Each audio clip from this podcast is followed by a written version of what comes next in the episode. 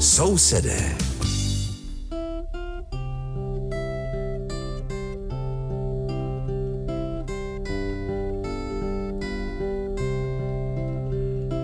Liebe Hörerinnen und Hörer, Sie hören die Sendung Nachbarn, die den Deutschen in Tschechien gewidmet ist. Aus dem Rundfunkstudio in Karlsbad begrüßt Sie der Maler Richard und aus dem Studio in Aussig an der Elbe Veronika Kindlova.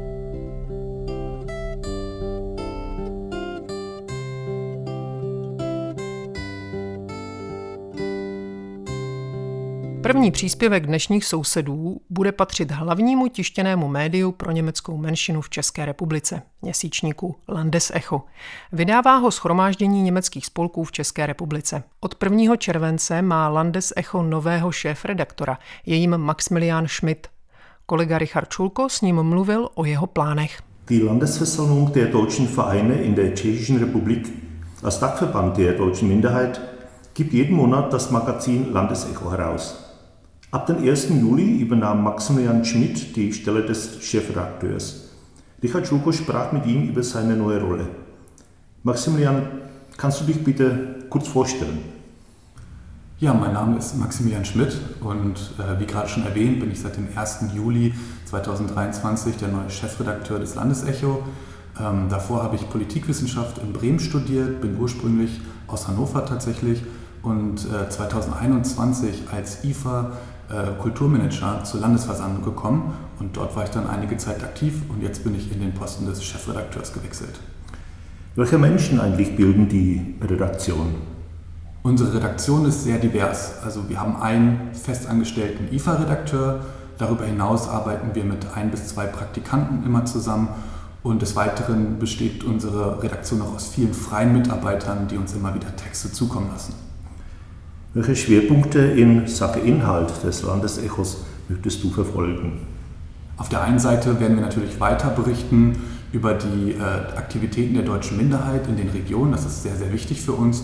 Und darüber hinaus werden wir, wie es auch eigentlich schon war, Einblicke geben in die tschechische Kultur und Gesellschaft, aber auch Politik und ähm, werden darüber hinaus auch über die deutsch-tschechischen Beziehungen berichten. Wenn wir schon über die Arbeit der deutschen Verbände oder Begegnungszentren sprechen, was würdest du gerne den Vereinen oder Begegnungszentren der deutschen Minderheit via Rundfunkwellen ausrichten? Ja, wir würden uns natürlich immer freuen, wenn Sie uns Texte schicken über die Aktivitäten und Veranstaltungen, die Sie so zahlreich in den Regionen durchführen. Deshalb als kleiner Aufruf, schicken Sie uns Texte. Maximilian, ich bedanke mich für das Gespräch und wünsche viel Erfolg. Danke. Sousede. Bis 1945 waren gemischte deutsch-tschechische Familien in den böhmischen Ländern keine Seltenheit. Heutzutage gibt es wenige solche Fälle, aber es gibt sie immer noch. Ein solches Beispiel kann Katharina Diriglova sein. Sie studierte Rechtswissenschaften und Übersetzung an der Karls-Universität in Prag und beschäftigt sich derzeit mit dem europäischen Recht. Letzten Herbst hat unsere Kollegin Jarmila Vankova mit Katharina gesprochen. Wir präsentieren das Interview im Rahmen der Sommerwiederholungen. Smíšené česko-německé rodiny nebyly do roku 1945 v českých zemích ničím mimořádným. Dnes už je takových případů méně, ale stále existují. Takovým případem může být Katarina Diriglová, která vystudovala práva a překladatelství na Univerzitě Karlově v Praze a v současné době se zabývá evropským právem. V loni na podzim si s Katarinou povídala naše kolegyně Jarmila Vankeová. Rozhovor přinášíme v rámci letních repríz. Katharina, woher stammen Sie? Ich stamme aus der Grenzregion um Domažlice, Klatovy, Fortemwart, Bad Kötzting. Ähm, da bin ich aufgewachsen. Inwieweit ist Ihnen Ihre Herkunft wichtig? Deutsche haben mich immer eher als Tschechin gesehen und Tschechen nie so richtig als Tschechin, sondern eher als Deutsche. Und da gefällt es mir, dass ich mich zu meiner Grenzregion oder zu, zu, dem, zu der Region, aus der ich komme, aus der ich stamme, beziehen kann. Und zwar auch im Ausland. Dass ich nicht sagen muss, ich komme aus Tschechien oder aus Deutschland. Ich kann sagen, ich komme aus der bayerisch-böhmischen Grenzregion.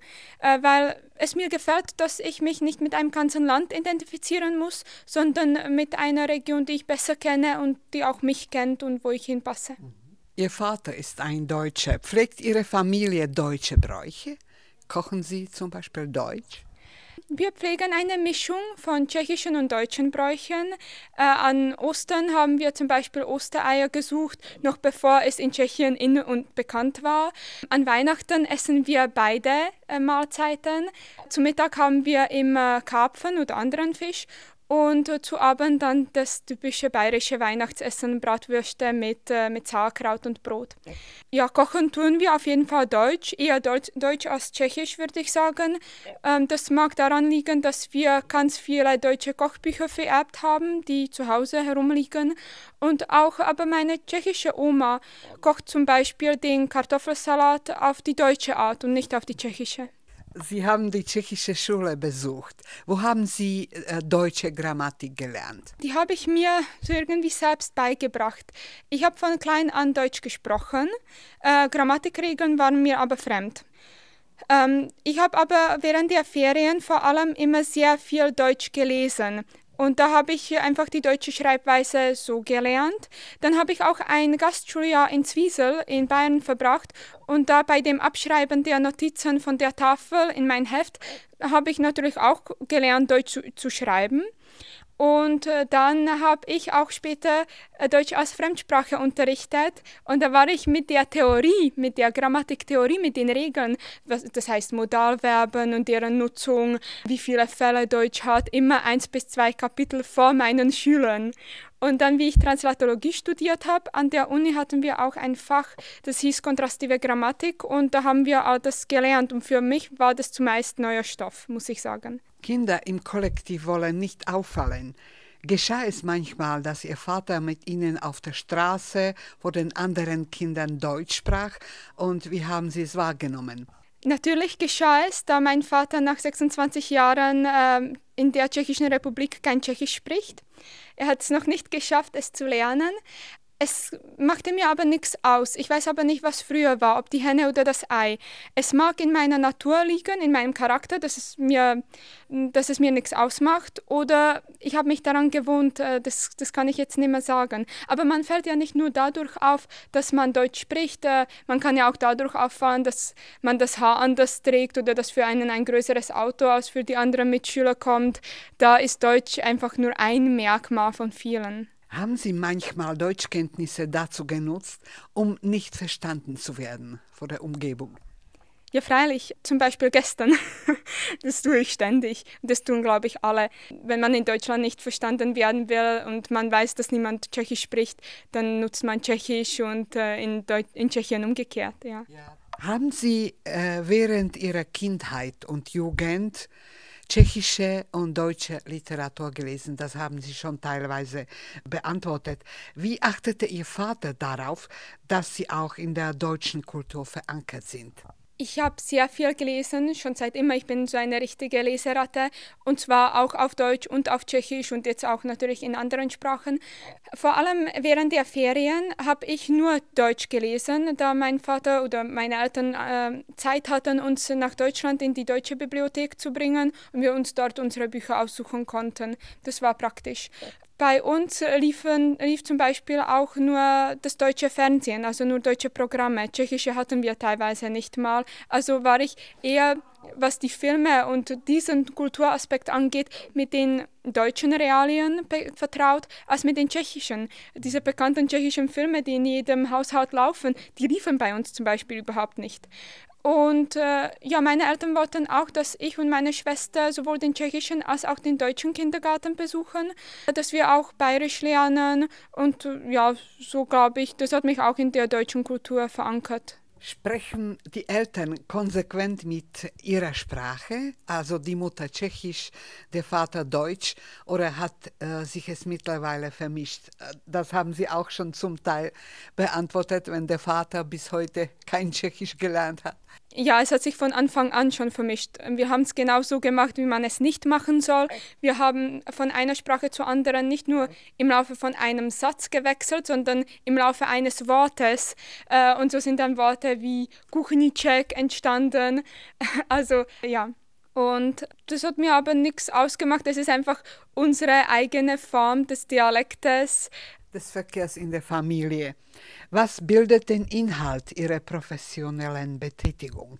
Sind Sie nicht viel ausgelastet? Jetzt zurzeit arbeite ich am Regierungsamt der Tschechischen Republik hier in Prag und prüfe äh, Gesetzesvorschläge auf deren Verträglichkeit mit EU-Recht. Ich fange auch da langsam damit an, meine Doktorarbeit zu schreiben.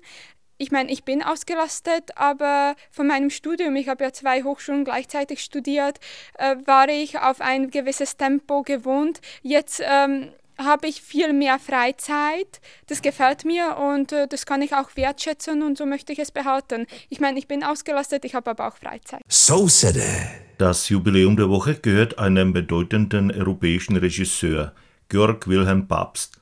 Papst wurde am 25. August 1885 in Raunitz an der Elbe geboren. Nach einigen Jahren zogen die Papst nach Wien, wo Georg seine Ausbildung erhielte. Obwohl er an der Kunstakademie studierte, verfiel er dem Theater. Vor dem Krieg spielte er an den Theatern in Zürich und New York.